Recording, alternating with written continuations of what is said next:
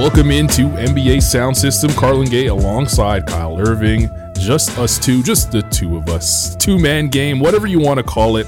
We are set and locked in to talk and whip you around the N B A. Of course, you know we have to talk about Russell Westbrook's return to Oklahoma City, how emotional that night was for him. The battle in the Eastern Conference just got a little bit weirder with Joel Embiid missing time, so we'll touch on that. And we will definitely, well, we'll start with it actually. We'll definitely talk about Kevin Durant and Kendrick Perkins, the fight that will be on The Zone sometime in twenty twenty. Get your subscriptions now. Um, let's start there. The, the that's what everyone's talking about around the league. No one's talking about what's happening on the court. Everyone's talking about what's off the court. And uh, it, it, it took a wild timeline for Kevin Durant on the timeline, so to speak. He started off way before the uh, the issue with with Perk. He started off going at uh, a radio host in New York who said who tweeted out and said, quote, that's Brandon Tierney. He actually works for C B S Sports uh, Radio, C B S Sports Radio host. I think he has a uh, radio show with Tiki Barber as well. Uh, Nets win seven straight. No one cares. Nets lose seven straight. No one cares. Speaks volumes. To which K D actually went out of his way to reply, what does it say? And that, st- that started a whole back and forth with Kevin Durant, with not only Brandon Tierney, but with guys who uh, have an egg avatar. He was going back and forth with everybody, uh, calling everybody out. But it, initially, uh, Brandon Tierney was kind of calling out Kevin Durant, saying that he should have signed with the Knicks instead of signing with the Nets, because now he's with the lesser than team in New York. Kevin Durant, obviously, we know, probably one of the most sensitive athletes, uh, great athletes of all time. Uh, came out and then, you know, attacked Tierney. First of all, before we get to Perk, what did you think about K D responding to the Nets slander? I just think that once Kevin Durant loads up Twitter, anybody can get the smoke. He's just, he comes in guns blazing, and seriously, it doesn't matter if you have an egg avatar. It doesn't matter if you have a million followers. It doesn't right. matter if you have, you know, one follower. Right. Uh, if you're coming at him, you're getting the smoke right back. And, um, I mean, to to Brandon Tierney's point, I, you know, right now, that's the case. The Nets lose seven in a row, no one cares. The Nets win seven in a row, no one cares. But, I mean, you got to think about the players that are on the floor. This is no disrespect to Spencer Dinwiddie and Joe Harris, DeAndre Jordan, Jared Allen, those guys. But nobody cares because Kyrie's not playing. Nobody cares because Kevin Durant's not playing. If Kyrie's on the floor, they care about, you know, a seven-game losing streak. People are going to talk about that. If he's on the floor and they win, people are going to talk about it, especially if Kyrie and K D are both on the floor. It's going to be something to talk about. So right. his point was just wrong. His point was off in the in the first place. And I think, you know, should Kevin Durant have came out and replied to him? Probably not, but we've seen him do this a million times before, and I'm not all that surprised that this is, you know, what sparked this whole situation. Here. I have no problem with actually Kevin Durant coming out and replying, because he, he kind of was challenging Brandon, uh, basically saying what you said. You know, if the if you know K D and Kyrie are playing for this team, they're going to be talked about. Those are two of the most, you know, electrifying stars that we have in the N B A. Two of your top fifteen players overall in the N B A, and Kevin Durant being, when he's healthy, he's probably, you know, third best at worst in the entire league. So, uh, you know, it, whether he or not he was, you know, going to sign with Brooklyn or New York, wherever he goes, he could have been playing in Phoenix. We would be talking about the team that Kevin Durant's on, because he's just that good of a player and he's a future Hall of Famer. So uh, I agree with him going after Tierney the way he did.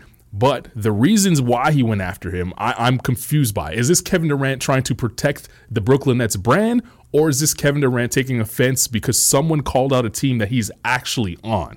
I think that I almost think that Kevin Durant took this personally more yeah. than it's defending the Brooklyn Nets. It just seems like it. The way that he replies, it seems like it was a personal attack. Um, I mean, which, you know, it is his team. There's nothing wrong with taking it personally. Uh, I think, it, you know, it makes it a little unique because he hasn't stepped on the floor yet, but he's out there sticking up for his teammates as well. Even if that's not actually what he's doing, that's what it looks like he's doing. Yeah. Um, I have no problem with it either. I, like I said, I think Brandon Tierney was wrong in the first place. Uh, I, I think that people will care about the Nets. They don't care about the Nets right now, but I think they will care about the Nets in the very near future once, you know, even once Kyrie returns to the floor, and then once Kyrie and K D are both on the floor. Like you just said, they're two of the top players in the league, two of the most entertaining players in the league, especially when it comes to their personality and the things that they say in the media. That team is going to be covered all year long next year and for the rest of the season this year once Kyrie returns. No question. Kevin Durant basically said, uh, when Brandon Tierney put this out, Kevin Durant said, you know what, doesn't matter where I'm at, you're going to watch anyway. Brandon Tierney responded, "Nothing but respect for your game." This is a quote. "Nothing but respect for your game.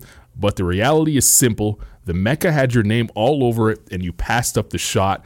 I'm from B K. It's in my blood, but N Y C is all about the Knicks and always will be." And then he went out of his way to bring in Carmelo Anthony's name into this. Brandon Tierney said at, at least Carmelo Anthony, and tagged him in a tweet, got in the batter's box, and took a swing.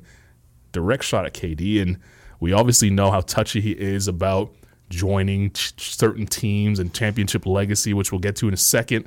That was a hard shot to take, saying that, you know, he, you're not even in the same league as Melo. That's that's an all-time bad take on his part, too. Think so? Yeah, I mean, I, I do give him credit. I give all-time bad take. It, no, it is, though. It is. It really is. I give Melo, like, I the, the whole Melo part, at least Melo stepped up to the plate and took a swing. I give him the credit there, because right. that is true. He did step up to the plate. He did take a swing. Right. But if you're Kevin Durant, you can't fault him for this move to the Nets. The Knicks have done nothing to prove that they're going to be transitioning to a winning basketball team sure. anytime in the near future, even if they add a top three player in the entire league. Right. So it's not that Kevin Durant was just doing this because, you know, he was avoiding the bright lights of Madison Square Garden. He was doing this because it's the better move for his career. The Nets were further along. They have better pieces. They've already proved to be a winning team in the past, you know, couple of years compared to the Knicks, who have done nothing but lose for the past couple seasons. I, I think it's more so that he thought this was a better move for his career. This is a team that had a better chance of winning faster than the Knicks did. I don't think it's about avoiding the bright lights. Yeah, I don't mind the take by Tierney. I mean, he's doing what he's done, and I, I probably, if I had a radio show, national radio show, I'd do the same thing in his position, try to get some little buzz. You know, uh, not many people knew who he was before this. Now he was the talk of the town until later that night, when Kendrick Perkins innocently tweeted that he was going on SportsCenter to discuss why he believes Russell Westbrook was the best player to put on an Oklahoma City Thunder jersey. He is, quote, by Mister Perkins, Mister Thunder. Now, those of you know that Kendrick Perkins spent some time in Oklahoma City. He played with both Kevin Durant and Russell Westbrook. He was on those teams. Uh, he, he got his chance to see both of them there. And, uh, you know, a, a guy that you're familiar with, a Boston writer, uh, came out and said that, you know, Westbrook may have the best overall career with the organization, but he's not the best player to ever put on the jersey, and called Perkins out. Perkins said, okay, Kevin left the door open for Russell Westbrook to walk right in, which he did. And, you know, uh, Mark D'Amico went back and forth with Kendrick Perkins. Ultimately, it led to Kevin Durant seeing this on Twitter and taking a shot at Kendrick Perkins, saying that, uh, and this is a quote from K D, yeah, you, our starting center, at Kendrick Perkins, averaged a whopping two and three during the series that they eventually lost in uh, in the second round. You played hard, though, champ, LOL. A little bit of uh, shade there from K D. Perk, not one to back down. You know, facts on the average and facts on the champ part two, as Kevin Durant, or as uh, Kendrick Perkins letting Kevin Durant know that he is indeed a champion with your Boston Celtics. And didn't stop there. He actually came back at him and really got personal, letting Kevin Durant know that he pulled the weakest move in N B A history by joining the Golden State Warriors after they were up three one against them in the Western Conference Finals. They lost to the Golden State Warriors, uh, blowing that three one Conference Finals lead. And that same summer, he joined the seventy-three win Golden State Warriors and went on to win his two rings. Uh, that's a touchy subject for Kevin Durant. It is, right? It is a touchy subject. I so after after their first initial exchange, and like you said, Perk came back and he said, "You're right about the averages. You're right about the champ part two." Uh, Durant, you know, sent back the classic handshake emoji. It could have all ended there, but Kendrick Perkins has been throwing his name in the news cycle lately. Man, he's been getting his name out there, and uh, you know, he came back guns blazing, straight at Kevin Durant's neck. That's, you know, the one sensitive spot. At this point, I think Kevin Durant's heard that, and he, you know, in any argument that he gets himself into, he's ready to take that bullet. For he sure. knows that that's coming. I don't think this caught him by surprise by any means. I just think it was more so he's kind of like, why is Kendrick Perkins, you know, the one that's like really trying to go at me right now on Twitter? But, you know, Kevin Durant clearly at the time last night, he was going back and forth. Um, I well, mean, well, he is out for the year, so he's going to have plenty of time. He, yeah. You know, more people can get the smoke if they really want it, because he's not going to be on the court anytime soon. Right, exactly. Um, I mean, you know, he, like I said, he's taken that bullet a million times. The three, you know, you left O K C, you joined, uh, you lost three one, you joined the seventy-three and nine Warriors. I, I think my take on it is more so just we're kind of past that, right? I mean, Kevin Durant was a vital part of those teams, and yeah, he joined a team that went seventy-three and nine, but right. I think you can make the argument that, you know, who knows how much longer that Warriors dynasty rolls on if Kevin Durant doesn't join that team. Mm-hmm. Uh, I mean, I think the Finals M V P solidifies, you know, his legacy there. I think that even though it's it was perceived as a weak move, I think that there's a case to be made that he you know, he made that team what it's going to be viewed as in N B A history. And I'm going to bring up a post that I saw on social media earlier today. Which, which by the way, that Golden State Warriors team, in my opinion, is the best team of all time. Yeah, I agree with that. Okay. I absolutely agree with that. I don't think that they're, I mean, there's, you know, I'm not old enough to here to go out and say that they were better than the, you know, ninety-five Bulls because I wasn't alive to watch right. them play. Right. But for the teams that I've seen play, that Warriors team is the best team that we've ever seen on both sides of the ball. A million guys or three guys that can score thirty on any given night. You know, one of the best defensive teams we've ever seen. But and I was going to before we go on, because you, you you said you're not old enough to remember the, the ninety-five Bulls. It was actually the seventy-two win Bulls. They they played. Uh, in uh, ninety-six. It's ninety-six. ninety-five, ninety-six, right? Yeah. ninety-five, ninety-six. Right, yeah. Um, but back to the Perk and K D thing. I was going to bring up, I saw a post from Gilbert Arenas, who oh, once in a while, he's oh, here he's out go. here just chiming in and, you know, just throwing his two cents into everything. But I thought he made a pretty good point. He was right. just talking about how Kevin, so he was basically saying the same thing. Kevin Durant, that's the bullet that he takes every single time, in that, yeah, okay, it's a weak move. But at the end of the day, he saw the Oklahoma City Thunder, who had already let James Harden go, mm-hmm. and they had let players walk, and they were clearly not heading in the right direction to keep up with the best team in the Western Conference. Sure. And aside from that, the other best team in the league was the Cavaliers. I mean, there's a reason these teams went to five straight finals against each other. Sure. So he saw the opportunity to either go back to O K C, where they already haven't necessarily committed to winning because they moved.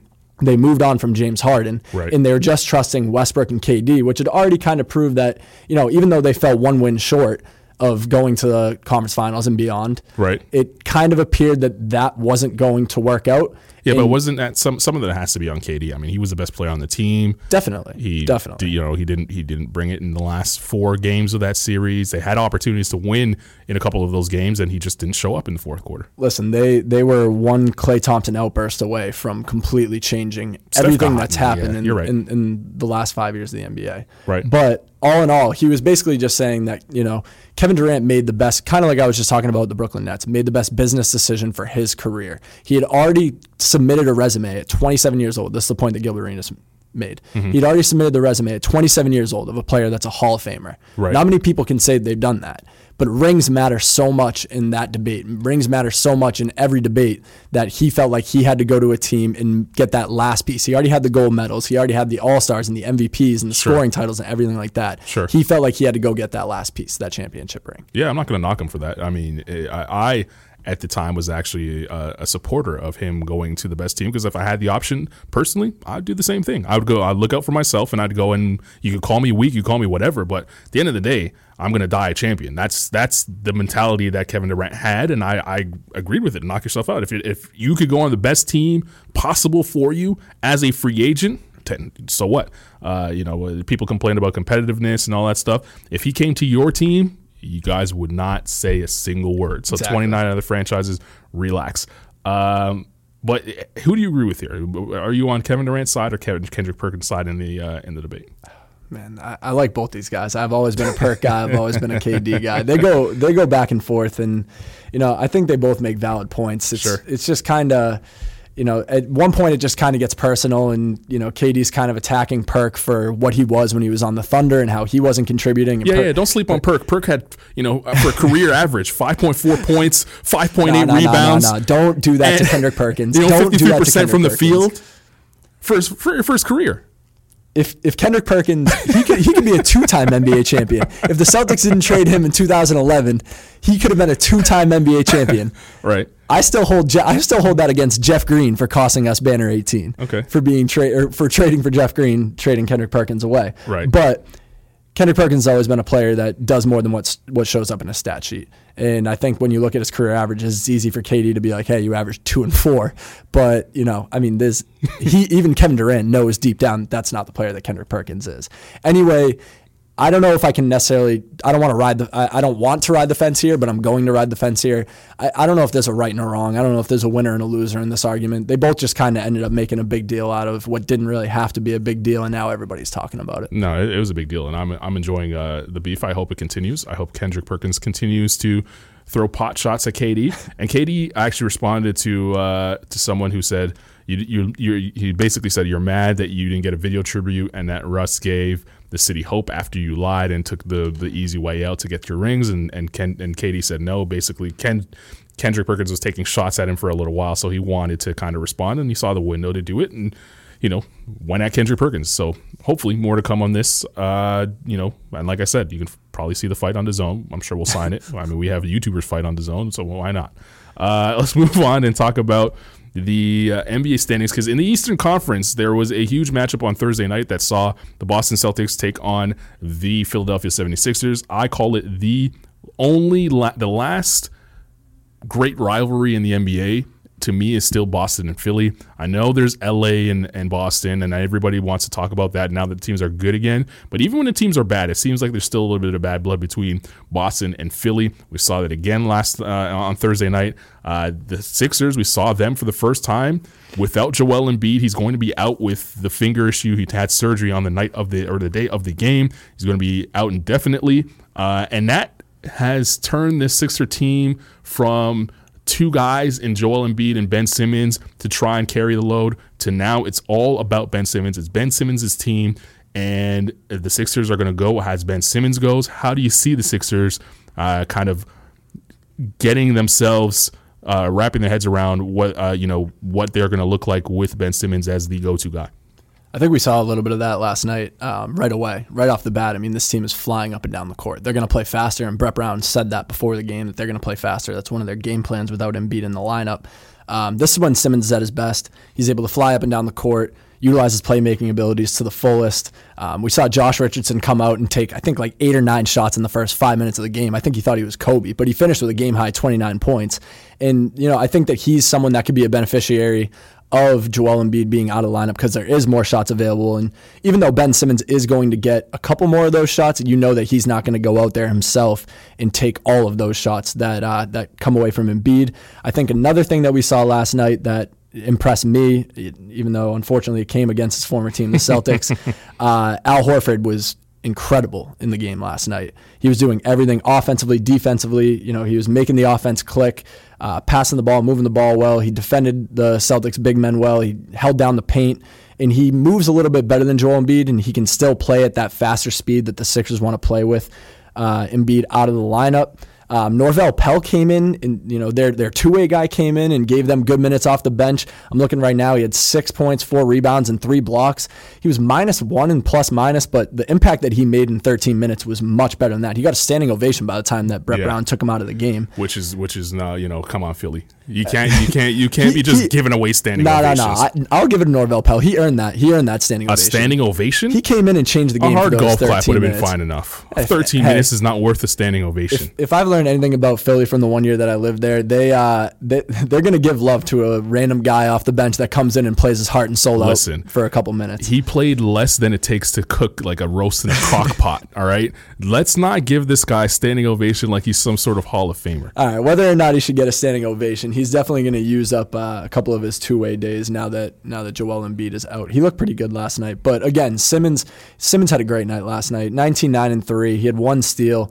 Um, I again that uh, that box score doesn't exemplify how great he was last night either. Ben I mean, Simmons. he came up. Simmons was incredible last was. night uh, on both sides of the ball. He's always bringing it on the defensive end. He came up with a big steal towards the, the back end of the game that sealed everything.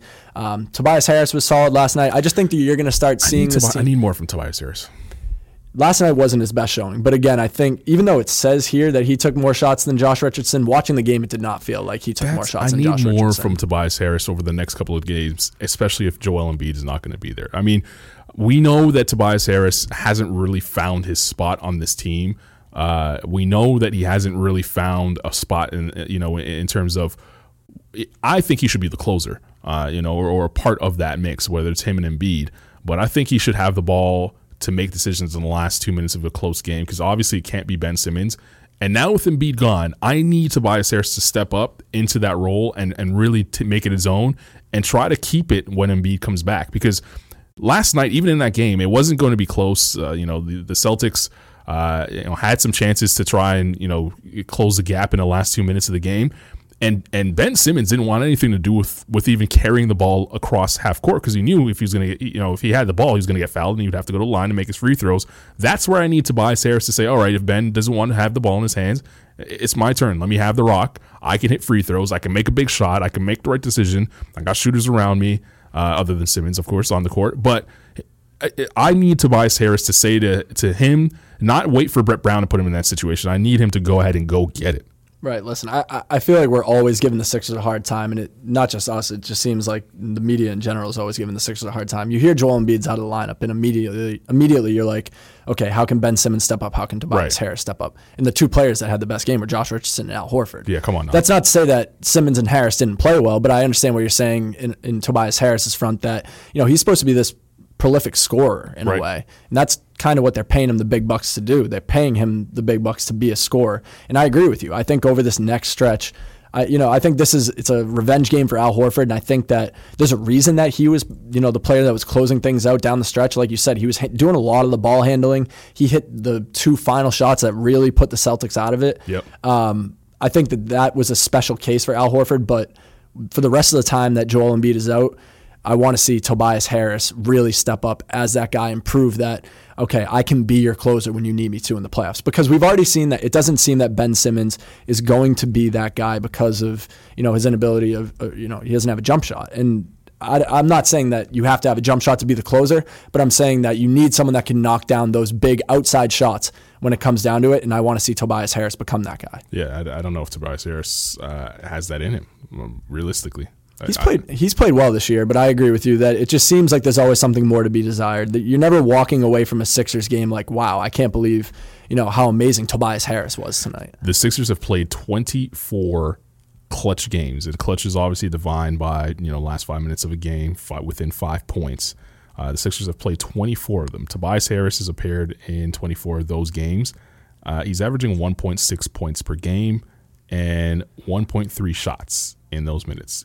Without Joel Embiid there, this needs to be Tobias Harris' time. He needs to have the ball in his hand. He needs to be able to elevate the team in those situations. I I, I need more from Tobias Harris. I, I agree with you completely. I think that this is his time to prove, hey, this is why you're paying me. This is why you brought me back. Um, you know, Joel Embiid's not here.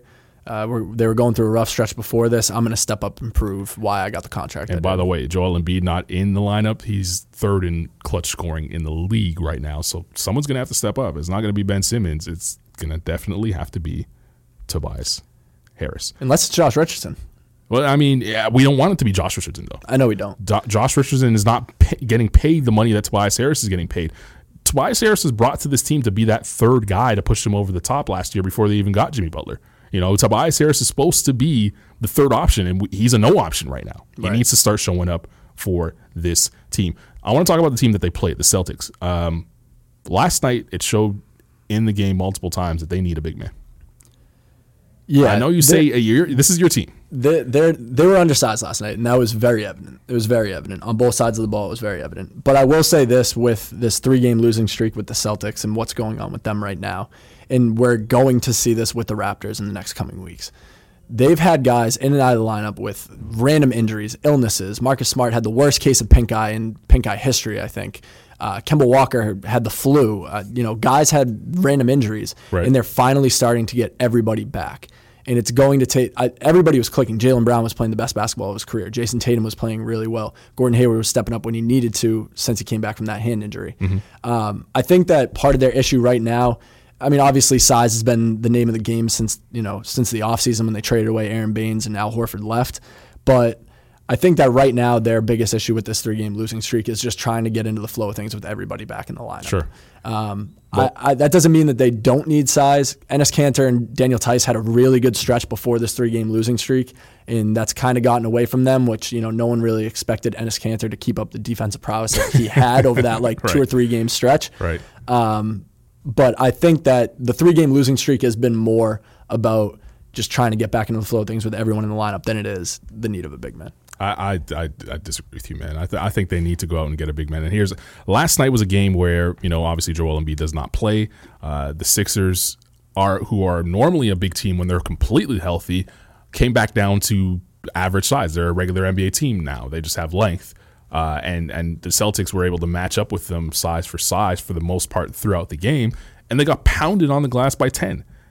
Pitt, you know, the, the the 76ers were able to score fifty points in the paint. Like that's that shouldn't happen. Uh, you know, if you're with a team with some size, you know, granted, we know that, uh, yeah, like you said, uh, Enes Kanter is not going to be the greatest defensive player in the league, but he he's a good rebounder. That really hasn't made a difference for this team. The Boston Celtics need to make some sort of move to get a big that is going to not only protect the rim or at least inhibit players from going to the rim, but they need someone that's going to come in and rebound if they're going to play Gordon Hayward at the four, if they're going to play Jason Tatum at the four. And I love Enes Kanter, but he's not that guy. They're twelfth in rebounding in the league right now. Um, you know, teams like the Portland Trailblazers, who don't have their size, are a better rebounding team than this team. The New York Knicks are a better rebounding team than this team. The, the, hey, the New York the, Knicks have like ten Minnesota, centers on their roster. The Minnesota Timberwolves with Karl Towns standing at the three-point line, jacking up shots, are a better rebounding team than the Boston Celtics. I think that's their flaw. I think that's what's going to hold them back. Uh, I think when you get to the playoffs, people are kind of glossing it over right now because it's the regular season, but when you get to the playoffs, possessions matter, and you can't afford to give up, you know, plus ten on the glass to really good teams in a seven-game series. I think that they've almost gotten away with their reba- their lack of a big man rebounding um, so far this season just because Tatum and Jaylen Brown are such good rebounding guards. Same with Marcus Smart. They fight so hard for rebounds that I think it's kind of covered that issue up a little bit so far this season. Right. Um, last night, that was clearly on display. Uh, Brad Stevens went away with went away from using Grant Williams, who he had been using all season long, over Shemi Ojale, and decided to put Ojale back in the lineup. He's a little bit bigger, he's a little bit more more athletic, can run a little bit more.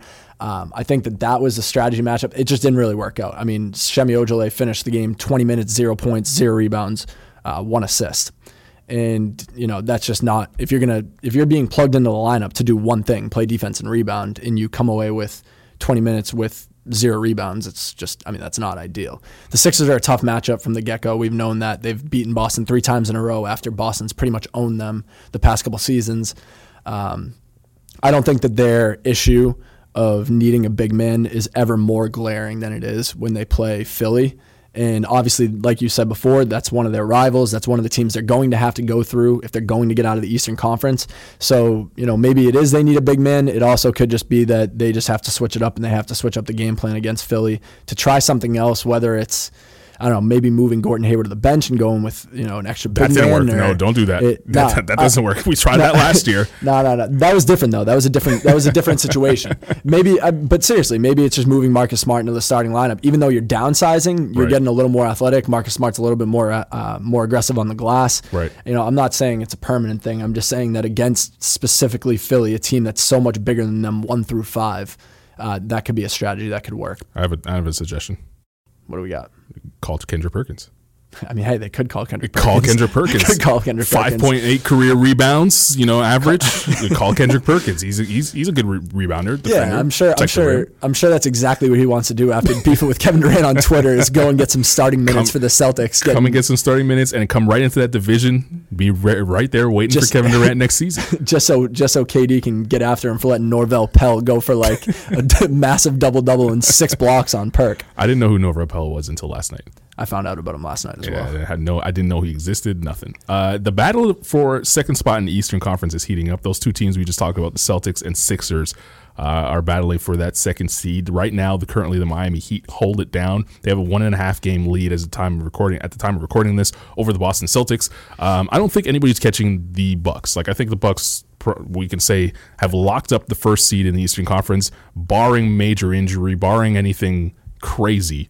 Um, I think they're going to have the first seed in the Eastern Conference. So that second seed is super important because that means that whoever gets it kind of avoids the Bucks until the conference finals. Um, in your opinion, right now, Miami, as I said, has it. The Celtics, Raptors, Sixers, and the Pacers have an outside shot uh, at locking down that second seed. Who do you think gets it? Who else do you expect me to say? well, well, they're going to sign Perk. Yeah, maybe they got a chance. No, seriously. Without a trade, I, they have no shot at getting the second seed. No, no that's, shot. That's not true. They that's have no. I'm telling you right now. they, without a trade, listen, they have they, no. The way they rebound, it's it's it's. it's I don't want to say it's embarrassing, but it's it's close to it. I just think that the Heat are awesome, and I love watching the Heat play, and they play hard, and you know they have exciting players on offense, and they play really, really good defense. But it's the idea that they're relying so much on Harrow and Nunn, Tyler Harrow, Kendrick Nunn, both rookies, uh, as well as Duncan Robinson, who's pretty unestablished in the league, even though he's having a good season. Well, wait, I, wait a second, wait a second. Are we expecting these guys to fall off here? I'm not expecting them to fall off a cliff, but I'm expecting them to drop. I, I just think that eventually, as Why? the season progresses, they're just going to regress to the mean. I just think they're going to. Just because they're rookies? I just think that eventually, we've already seen it. The past couple of weeks, they lost to the Magic and the Wizards back on back-to-back games. But they're still a team that's right now a game and a half on the rest of the pack for the second spot. So yeah, even if they regress back to the means, doesn't that mean that Jimmy Butler steps up? I think that Jimmy Butler and Bam Adebayo are going to keep playing at the level they're playing at right now for the rest of the season. This right. seems, I mean, they're, they're seventeen and one at home. They're pretty much untouchable in South Beach. Part of that might be because of, you know, the South yeah, Beach I flu. Mean, but, you, know, uh, you know how it goes. Yeah, exactly. But I, I just think that eventually we're going to see this team. I think they're more likely to end up playing, be playing in that four or five game. Maybe they're the three seed. I just, my thing right now is that the Raptors are so hurt, and it's going to take them a little bit of time to get adjusted once everybody gets back into the lineup. Sure. I'm just not sure that I see Toronto jumping up to take that second seed. Mm-hmm. Uh, I mean, they've proved me wrong all season so far. They've proved everybody wrong all season so far, so maybe they will. But as as of right now, I just I'm not sure that they're going to end up that high in the standings. And as far as Philly, like I like Philly, and I would I I think Philly has a legitimate shot at that. But with Embiid out, I just don't know if the guys that we have been talking about, you know, the past fifteen, ten minutes are capable of stepping up enough to jump Toronto, Boston, and Miami. Sure. What about the Pacers? Any shot? I like the Pacers a lot. I think they're going to get better when Oladipo comes back. Obviously, I mean, you're getting a better player in the lineup. You would assume they would get better, but that's not always the case. Um, they're playing good team basketball right now. I great, like what great team great basketball. team basketball. I, I I talked about it the other day on this podcast. I really like what Domantas Sabonis is doing and Malcolm Brogdon's doing. I, I would be the leader of the Domantas Sabonis to the All-Star Game fan club. Like, you think he deserves it over Malcolm Brogdon? I think he deserves it over Malcolm Brogdon. Why? Yeah, because he's been the best player on the team. Okay. Malcolm Brogdon's been great, and you know he's he's kind of acted as their closer, sort of.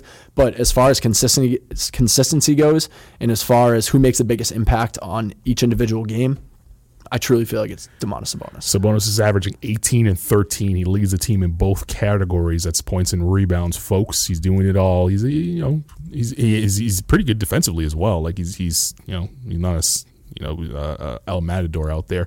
Um, six players average double-figure scoring for the Indiana Pacers. I love that. Absolutely love that. And they're tough at home, too. You know, they are tough you know, at home. They're, they're, you're not going in there and, and stealing a victory. Quick Pacers story. I went to, I went to uh, but you know, a couple times. I've seen the Pacers play um, for some random reason. I don't know why I always decide to go to Indiana. But I was there uh, for a playoff game. The the, the famous – Lance Stevenson was on the bench, hadn't been playing, uh, you know, the whole series, giving LeBron the choke sign game. I was there for the, for that series, saw that game. They blew him out, and then the very next game, LeBron and Dwayne Wade went for historic numbers. I think Wade had forty-one and nine in that game. LeBron had like thirty-nine and a triple-double. And Chris Bosh was injured, so he didn't show up, uh, obviously, on the floor. But, uh, you know, and that turned the series around after, you know, Lance Stevenson threw the choke sign at, at, Le, at LeBron James. I have never in my life in that arena, uh, Bankers Life Height Fieldhouse, I think it's called. Yes. Um, used to be Conseco Fieldhouse.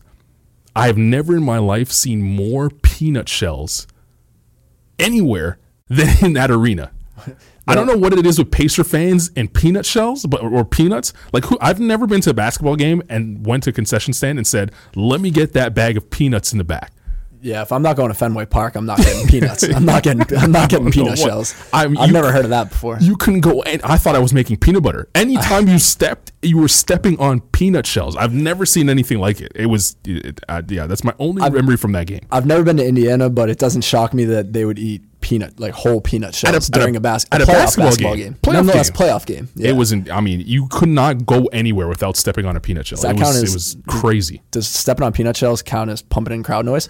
It might. It might. I, mean, I mean, that maybe, I don't know. There was enough peanuts on the ground to, to add to the crowd noise. Like you, you could not go anywhere silently. You were crunching peanut shells every time you stepped.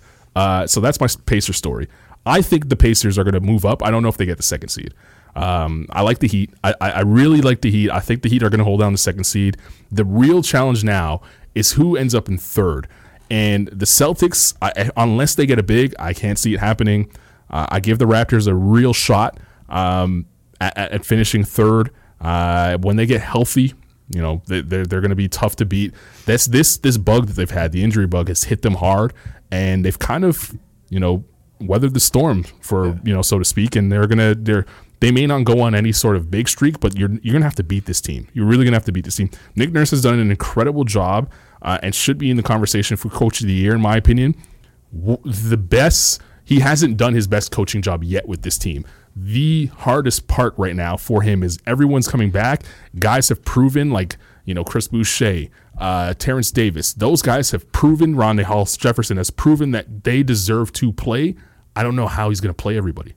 Yeah, that's that's the issue. He even, I, I saw after his uh, media availability after practice today, as of recording on Friday, the first practice that uh, Pascal, uh, Marc Gasol, and Norman Powell all went through practice in some sort of capacity. Right. They weren't going full speed or anything like that, but everybody is starting to get back into the flow of things. And somebody had asked him about, you know, the starting lineup and what he's going to do once everybody's back, and he said right. it's pretty much a work in progress. They right. haven't they haven't gotten that far yet.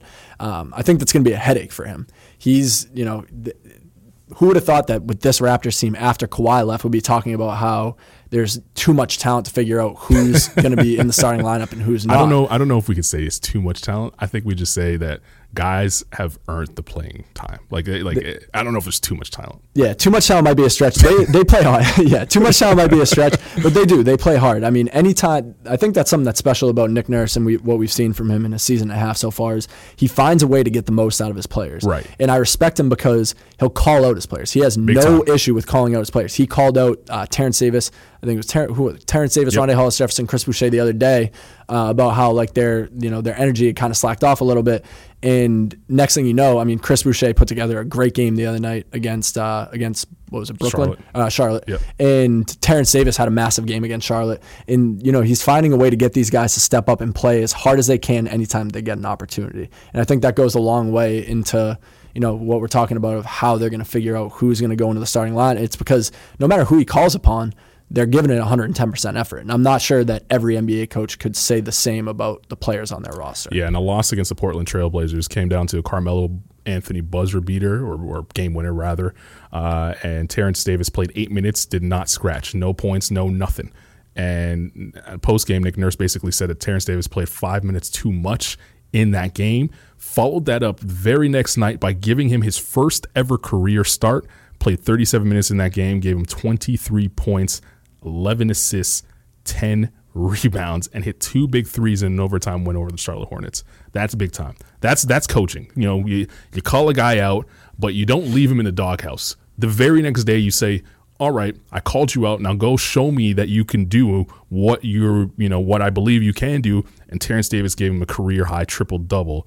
Uh, sorry, it wasn't a triple double. It was eleven point eleven rebounds, five assists in that game. It was not a triple double, but it was a career high twenty-three points in the win. And he hit two big threes, like I said, down the stretch in overtime to seal that victory for Toronto in a game that had no business winning uh, in Charlotte. So you're right. You know, Nick Nurse does know how to push the right buttons. Uh, and it'll be interesting to see what he does now when he has. When we started this season, it was like, Nick Nurse, how are you going to play? Find guys to play. Like, they were playing six guys. Fred VanVleet and, and uh, Kyle Lowry were leading the league in minutes. They're playing close to forty minutes a game. And now it's like, well, Nick, how are you going to play twelve guys? How are you going to play eleven guys? So what, what are you going to do here? So it's it's crazy how the league just kind of turns around every uh, a couple months and things have changed. Yeah, I I just want to say I love Terrence Davis, and I think that once playoffs come around, he's going to become N B A Twitter sweetheart. You they're, think so? Yeah, they're going to fall in love with him. He just okay. he plays so hard. He's so athletic. He, you know, he takes these jump shots, and you're just like, that has no shot of going in. And all of a sudden, it's just like nothing but net. He attacks the rim. He plays hard on defense. He just does everything that you need out of an. He plays exactly how an undrafted player should play. Right. He plays with a chip on his shoulder. He's extremely, extremely athletic. I remember talking to you about it this summer when they signed him and we did our fast facts on him on N B A dot com. He had like, I think it was like thirteen Division One offers to play college football as a wide receiver. This guy's just a crazy athlete, and I just think that N B A Twitter is going to fall in love with him. He's going to have a big moment in the playoffs. My Bills and your Patriots probably could have used the Terrence Davis on the field last weekend. We Tom need, Brady we need an extra receiver. yeah, we need Tom Brady and, and Josh Allen definitely could have used uh, a Terrence Davis. I wouldn't mind seeing Terrence Davis in slam in the uh, dunk contest. He can fly. I now now that we know Dwight Howard's not going to be a part of it, I wouldn't mind seeing Terrence Davis there. Yeah, he could fly. He's and again like undrafted rookie. I think that would be a, a good opportunity for him to just go to All Star Weekend, get that experience, and just kind of reward him for the season that he's had so far at the start of the year. I don't know what the prize is, but I'm pretty sure it's probably like a Tissot watch or something. I feel like they, you, they sponsor I think, everything. I think you got a couple million dollars, don't you? Yeah, you get some money, but I know, I know whoever's. Well, I, let me not let me not say too much. I, I don't yeah. I don't know who's the sponsor of the Slam Dunk Contest, but I'm sure it's a it's a nice prize package. I'm sure whatever he would get is more than what he's making this year. That's a fact. Yeah.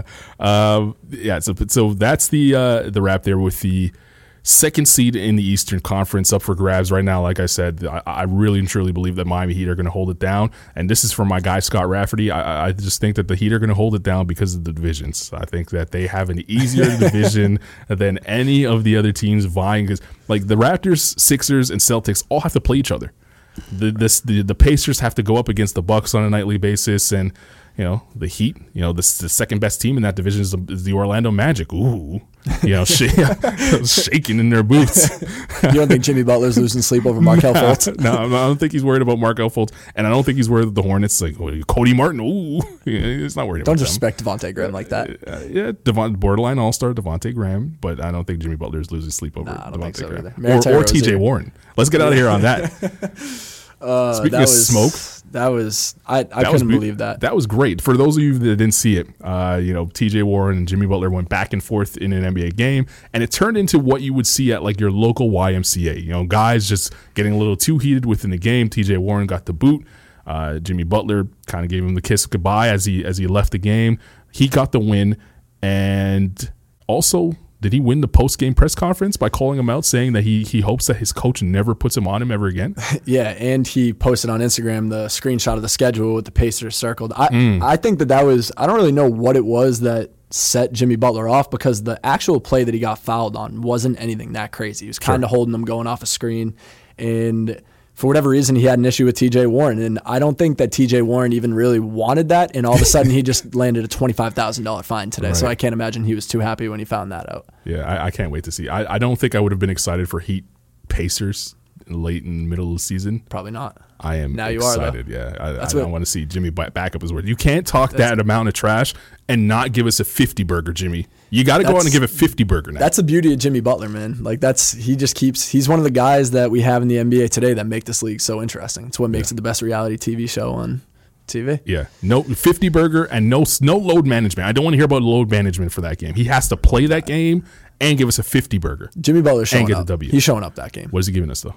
I mean, he gave us like sixteen in the game that he got ejected. He was talking a lot of trash for someone who finished. I think it was like fourteen or sixteen points. But again, that's that's the beauty of Jimmy Butler. That's why we that's why we love this league. We, that's why we love Jimmy Butler. I can't respect that. I love Jimmy Butler, but you can't talk trash giving fourteen points. He's roll, he's points. he's rolling out in that next game against the Pacers with the four janitors that he had back in Minnesota when he was running yeah. Karl Anthony Towns and those guys off the floor. Yeah, well, the Pacers will have something for him because by that time, Victor Oladipo will be back, and we know what the Black Panther could do when he gets on the court.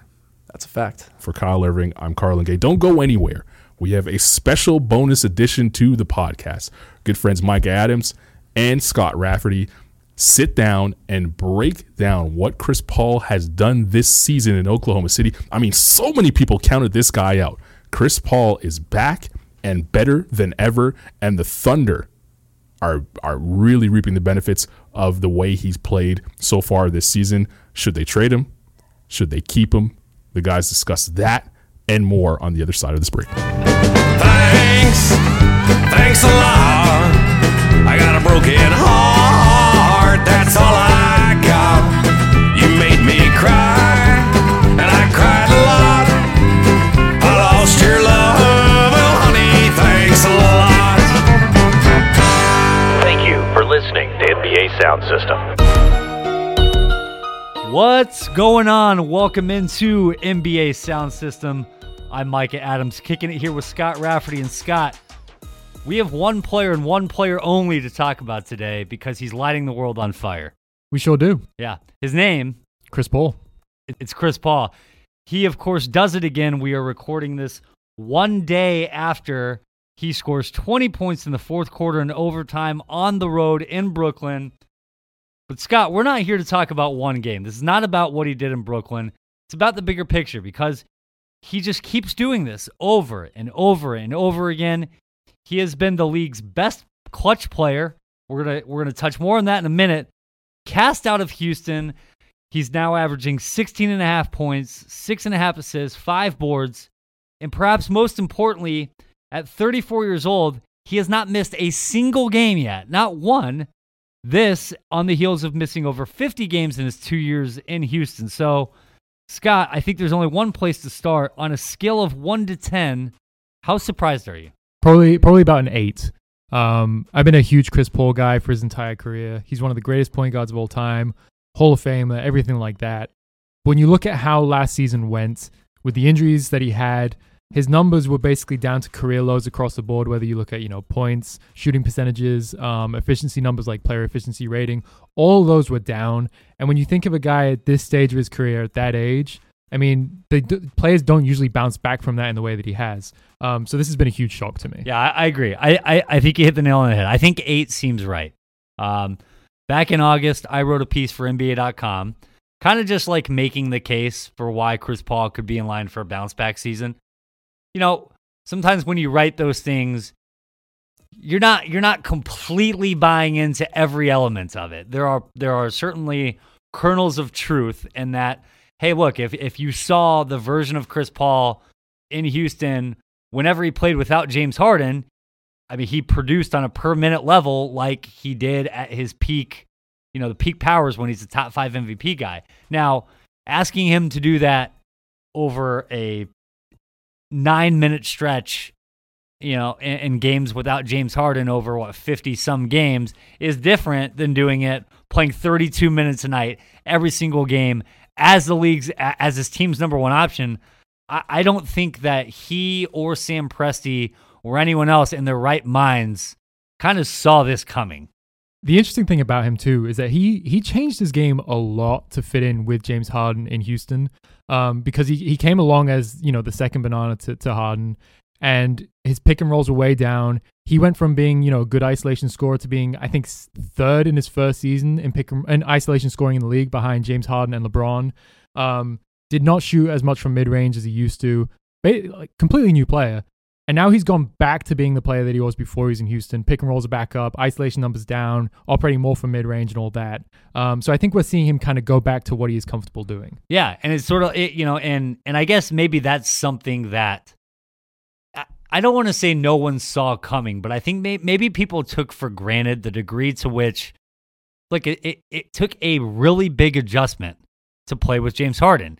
And, you know, when when, when Houston got him from the Clippers, uh, you know, everyone kind of pointed at them and said, these guys are going to have to change. They're going to have to adjust. Well, James Harden didn't really change a whole lot. It's Chris Paul that's the one that completely remade his game. That's a really tough thing to ask for a guy who at the time was one in his in his eleventh season, maybe maybe twelfth season, uh, to to ask him to completely change how he plays on a night to night basis. Now you, you see him just he's just he's like back to his old self. It's like this is like Clippers Chris Paul again. Maybe not quite Clippers Chris Paul, but but but not far off. So there's one specific component that I want to talk about with with Chris Paul, and it's his ability to close games. As we said, Uh, that win on the road in Brooklyn, scores twenty in the fourth quarter in overtime. I'm going to give you a couple stats, and then I want to ask you a a bigger picture question about his ability to close games. So a couple things to run through here. In the final five minutes in the game within five, he scored one hundred three points. It's by far the most in the N B A. Shooting fifty-five percent, and he's twenty-four of twenty-five from the free throw line. So he leads the league in clutch scoring. The last three guys to do that, James Harden finished second in M V P voting. LeBron finished second in M V P voting. Russell Westbrook won the M V P.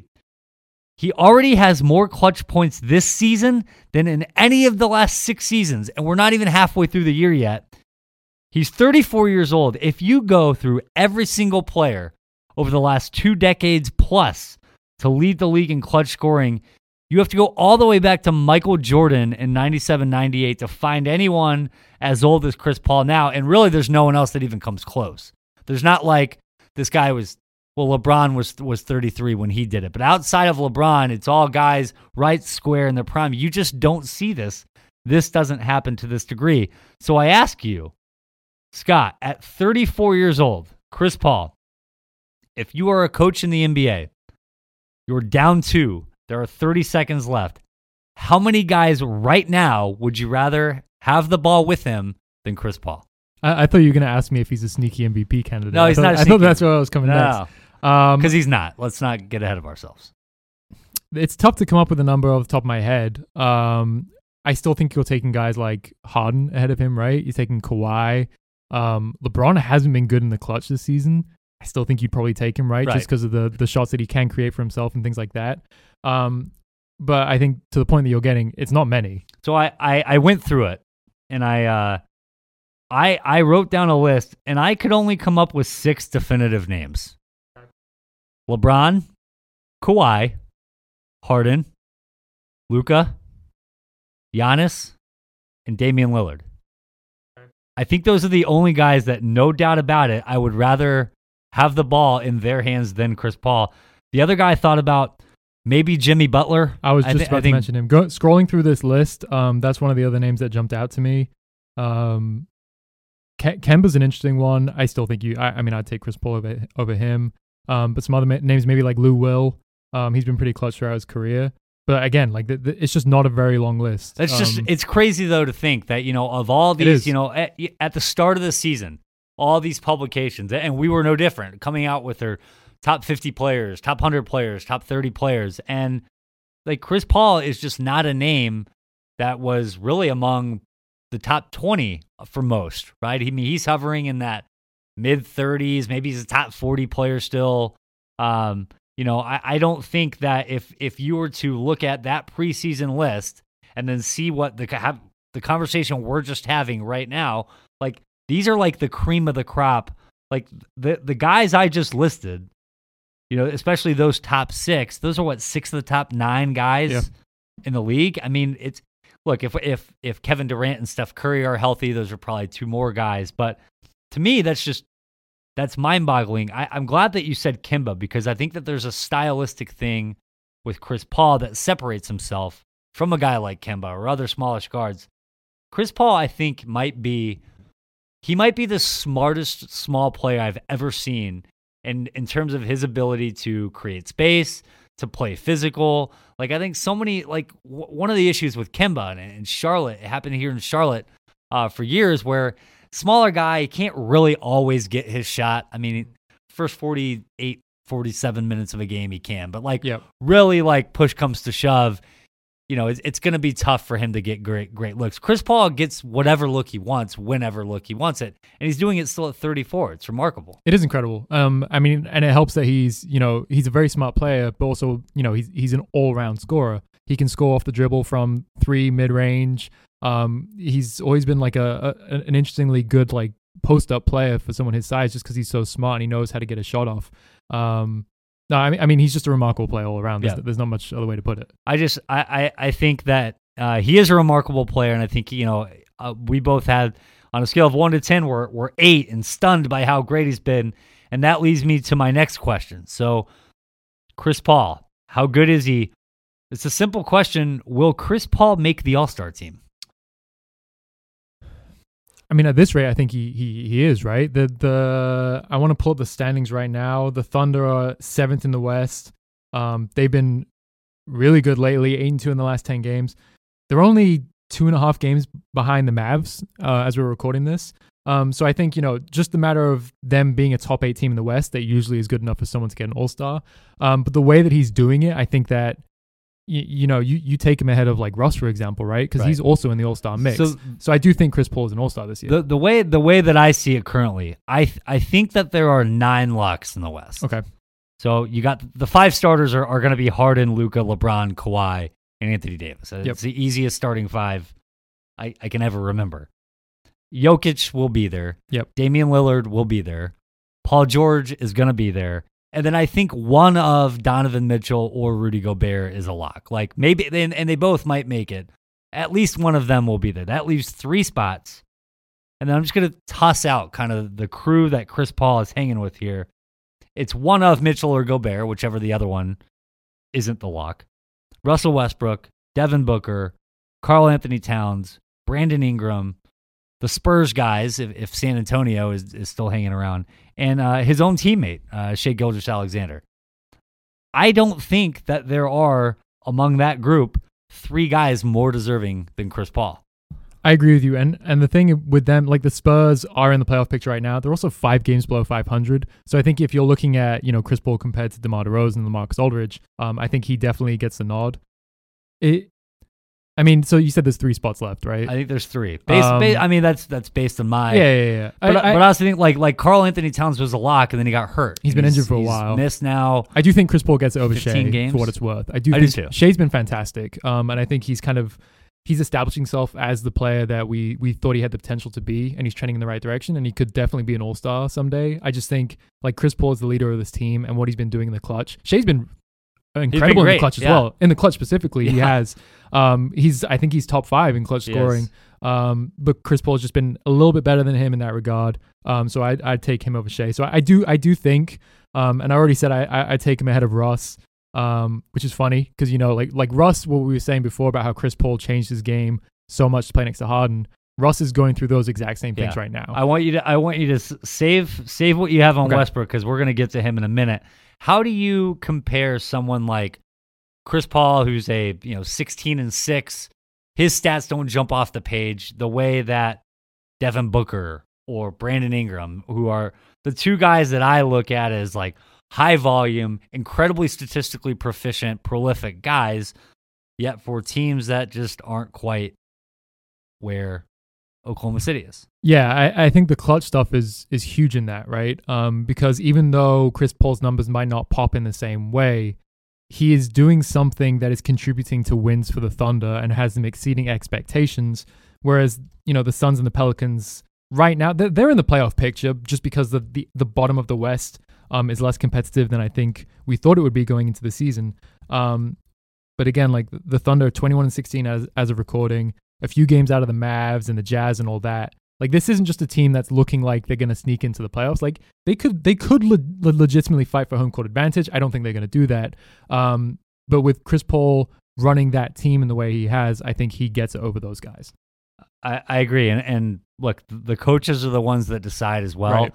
And, I mean, if the, if there's anybody historically that will always defer to the veteran guys, I mean, it's coaches. it's it's coaches giving it to the veteran on a better team, even if he's averaging ten or eleven fewer points per game. Okay, I mentioned that we're going to get to Westbrook. That time to talk about Russell Westbrook is right now.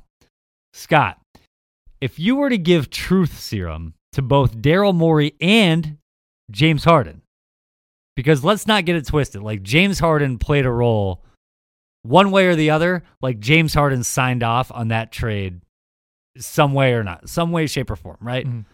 If you were to give truth serum to both Morey and Harden, do you think that they regret trading Chris Paul for Russell Westbrook? It's a really tough question because I think Chris Paul's having the better season, and I think if you put him next to Harden, they would be a scary... This version of Chris Paul next to Harden, or even just, you know, a healthy Chris Paul next to him, I think they are... They have a higher ceiling, they're a better team. But I also think the the Rockets made the trade for Russ, banking on him being healthy for the playoffs and kind of giving him the edge that they were missing, right? Um, so that's why I think it's a tough question because even though Chris Paul has been the better player, I still think um, they didn't necessarily make that trade for basketball reasons, like on-court reasons, if that makes sense. Because I think everyone knew from the start that Russ wasn't an ideal fit with Harden just because of the way he plays. He's not a good shooter. Um, he's having a terrible season shooting the ball. Um, he turns the ball over a ton. Like, that's not what you want in the second option next to Harden. Um, but I just I, I think there were just different reasons why they did it, whether it's, you know, his relationship with Harden and whether or not Chris Paul and Harden butted heads. Um, there's been a lot of stuff out there. Um, so, yeah. Yeah, I, I was hoping, I mean... I, I was hoping that you were going to say, yeah, of course, of course they regret it. That's ridiculous. Chris Paul's been a lot better. You know, we, both I we, we keep coming back on a scale of one to ten. Both of us are an eight. I Daryl Morey is probably like a seventeen, right? Because if they knew that this was the version of Chris Paul, like there's no, there's just no way that they're trading him. Now that said, a lot of the blame for that is on James Harden and is on the Rockets because they never empowered Chris Paul to play like this version of Chris Paul. Chris Paul wasn't out there running like fifteen, twenty-five, like high pick and rolls with Clint, Clint Capella orchestrating, doing his thing, right? Like, as you were saying, he was the one that made all the playing style sacrifices, right, to to play off of James Harden. And like, yeah, maybe it's ludicrous to take the ball out of the most efficient scorer in the N B A's hands, but maybe you do that to help yourself in the long run. I don't think that they regret doing it.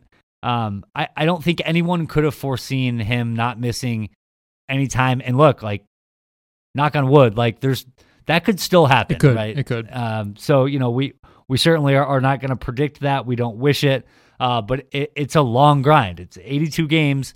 And then, you know, for what Houston wants to do, it's another twenty. Asking Chris Paul to play one hundred games is, is asking, uh, quite frankly, just awfully a lot. And again, going back to kind of what I said, I think they, they did make that trade. I mean, Russ has been a very healthy player for most of his career. I think the Rockets probably got a little tired or frustrated with seeing Chris Paul get injured in the playoffs. Um, another thing is, it's not I like that team was very successful. Those were two successful years in Houston. Chris Paul was great next to Harden. Like it, it didn't necessarily work out the way they expected it to because they didn't win a championship. Um, but it it was, I mean, it worked out as well as they I, I, almost as well. I as would actually pu- I would actually push back on that. I actually think it worked out how I think it worked out how they thought it would. Like they.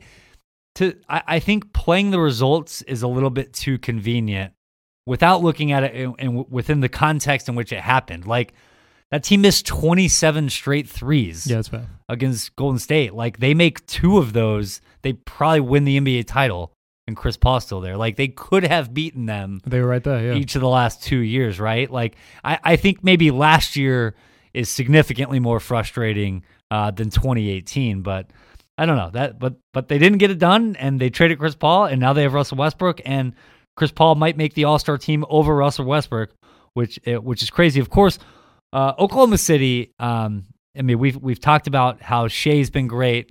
Uh, Dennis Schroeder has been phenomenal. Their their little three guard looks. Gallo's great. Steven Adams out there doing Steven Adams thing. Last year, everyone kind of fell in love with the Sacramento Kings, right? They were kind of like the league pass darling. The team everybody loved to watch. I don't, I'm kind of getting that same vibe with this O K C team. So my question, are the Thunder the league pass team of the year? Right now, um, they're definitely up there. And I think it helps that, going back to this whole clutch thing with Chris Paul, it helps that so many of the games are close. They played the most clutch games in the league. They played twenty-eight. The next most is twenty-four. Um, three teams have done that. The Bulls, the seventy-sixers, and the Kings. But when you think of like entertaining teams that you want to watch night in, night out, it's the ones that are close down the stretch. Guys make trading big shots, guys stepping up, um, and that's been Chris Paul and Shea. So I think for that reason, and and they've just been a fun team, quite frankly. Like Chris Paul, when he's playing, is one of the most fun players to me to watch. Shea, yeah, Shea's incredible.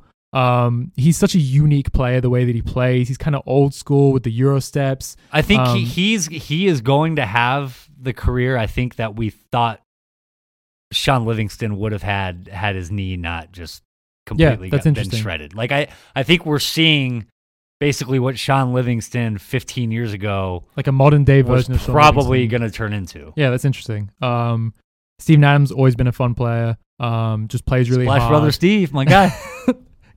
Wait, we need to talk about that. No, we don't need to. No, talk no, no. About we need. Okay, we'll save it for another time. Um, so the the other teams so yes, that I, I th- the, the I other teams that I have in the mix here. Um, I think Dallas, just because of Luka, yep. is I there he alone he's incredible is kind of can't miss. Yep. I think the Raptors. I think their story. I think part of what makes Oklahoma City such a compelling team is not just yes. There's a ton of close games. They they have now won eleven games this season, which they've trailed entering the fourth quarter. No other team has more than six of them. That's crazy. Um, but I think beyond just the, they play a lot of close games, they're making shots at the end, they got some fun guys. I think like just the narrative is fun. Like you even saw like uh, after that game in Brooklyn, Dennis Scott's interviewing Chris Paul and he's asking him like, hey, like his little flashback, like turn back the clock night. And Chris Paul kind of looked at him like, flashback to what? Like, what are you talking about? Like, I've been here the whole time.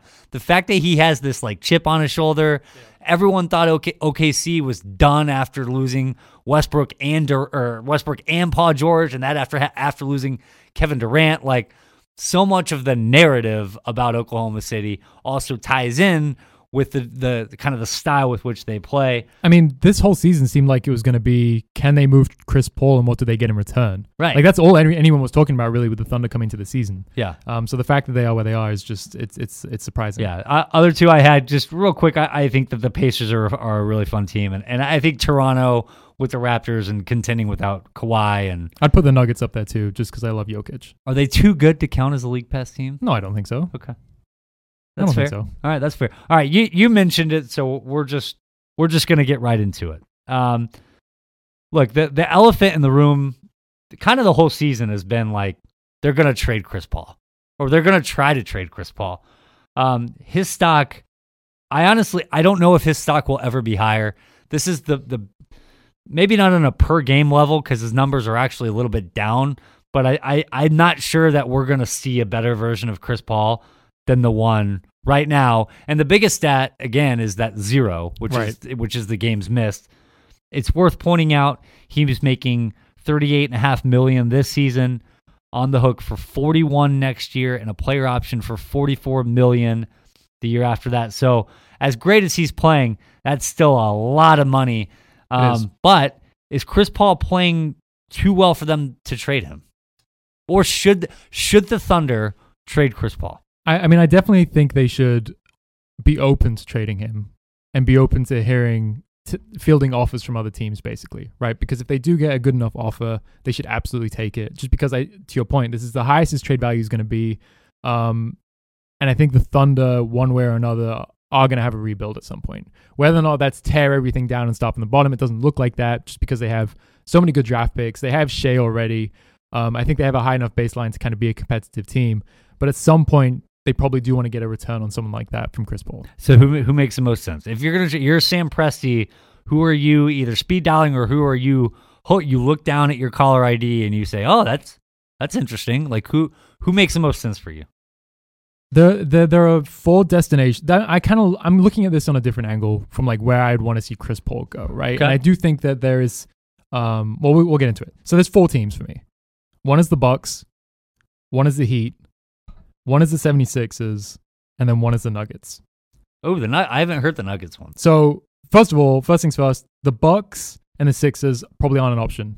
Um, just because the Bucks, they'd have such a hard time matching salaries. Yeah, Bucks are really Bucks are a hard trade team to, yeah. for anyone. They right? are. Sixers probably aren't an option until the offseason when Ben Simmons' contract goes way up from that extension that he signed. Because again, like they they can trade Horford for Chris Paul, basically build something around that. I don't know what the benefit of that is for the Thunder, um, but I do like those those two teams. The Heat are interesting because you know they, they could probably do with another piece around Jimmy Butler, another creator, and things like that. And the Heat can offer you know something along the lines of Dragic, which is an expiring contract, so they go off that money. Um, another player like uh, James Johnson, who's expiring after next season, I believe it is, and then maybe Justice Winslow. So you get a young player on the wings that you can kind of build with Shea.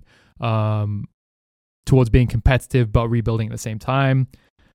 The Nuggets are kind of in the same deal where they can cobble together enough players to match Chris Paul's salary, whether it's something like Gary Har- Gary Harris or um, Mason Plumlee. Do you think Chris Paul and Jamal Murray can play together, or do you I, think do you think Jamal Murray would go?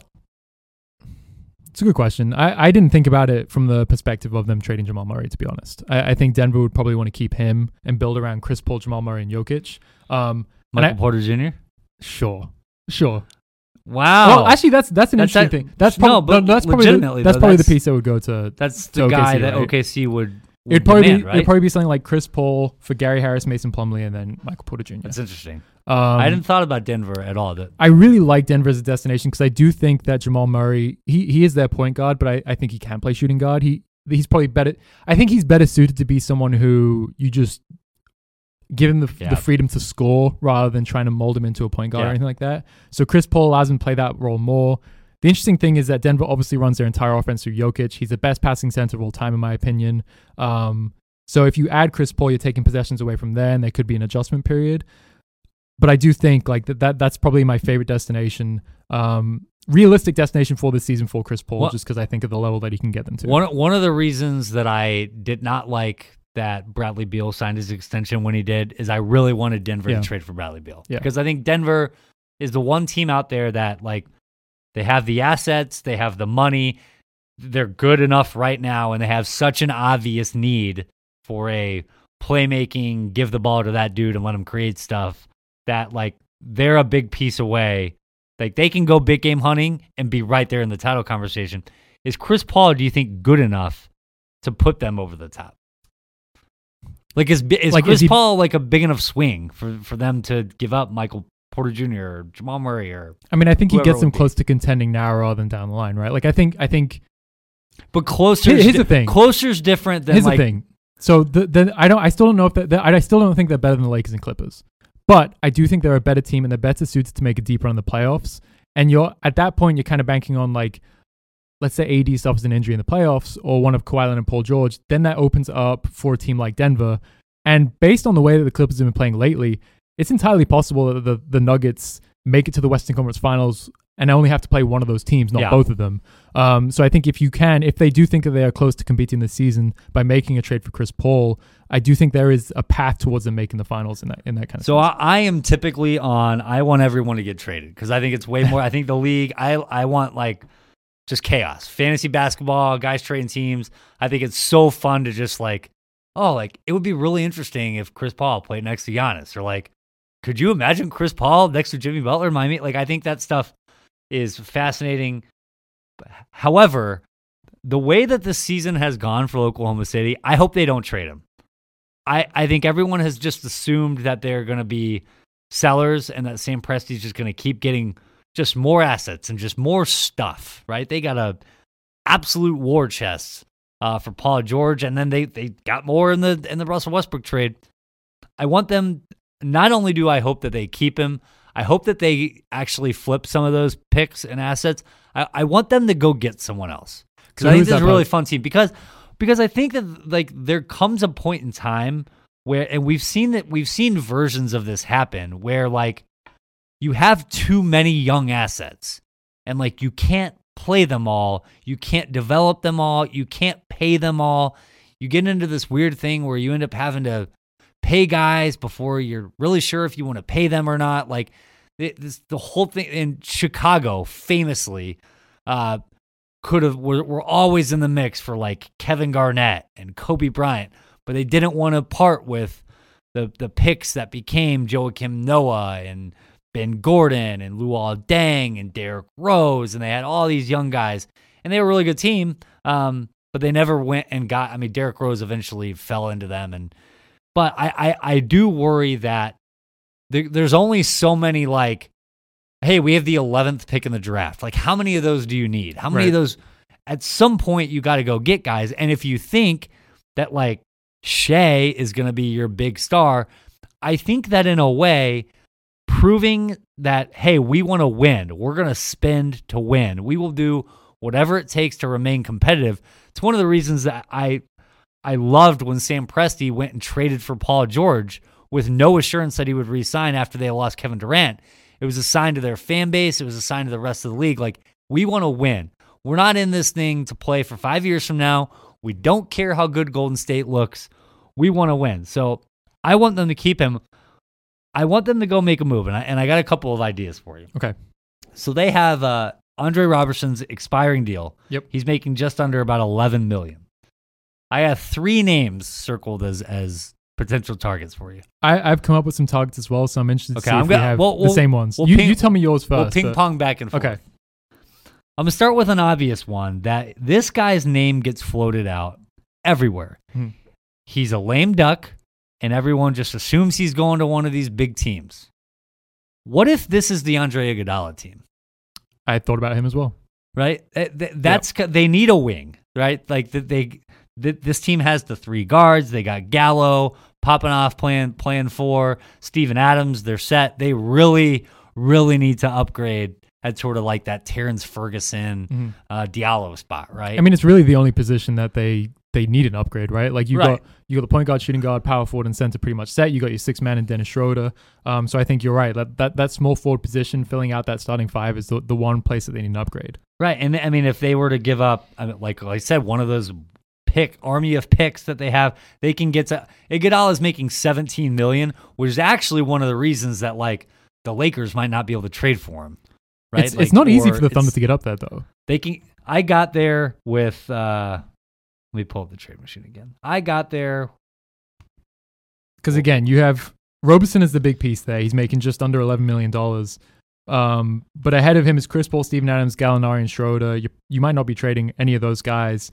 And then after that, you probably have to couple couple together, what, a couple of other players? Like Terrence Ferguson yeah. and Diallo. You, you get there, though. Yeah. You get there. All right, who do you, who do you have? Um, sticking with the same team, I had Jay Crowder. Uh, Iguodala was one guy that I, I, I thought of for them. Um, I also think Jay Crowder is interesting. Kind of gives him a similar. He's not obviously the playmaker with the ball in his hands that Iguodala is, um, but you know he's he's a volume three point shooter. He's a tough guy. He can play defense. He's versatile on that end of the court, um, and it's much easier. Basically, something like Robeson straight up for Jay Crowder works. Obviously, that's not the trade that the Grizzlies are doing for him. They probably want something like, I don't know, maybe a draft pick, yeah. some form of that, which the Thunder they have, have plenty they have more of. More than anyone, right? Um, so I think, you know, Jay Crowder is someone who's probably easier to get than Iguodala, and I think he fits in well. Maybe he's not quite the player that Iguodala is, but I do think he still fits. A better a better player than than Iguodala and Crowder that I think makes perfect sense, but I'm not I'm not so sure why the other team would do it.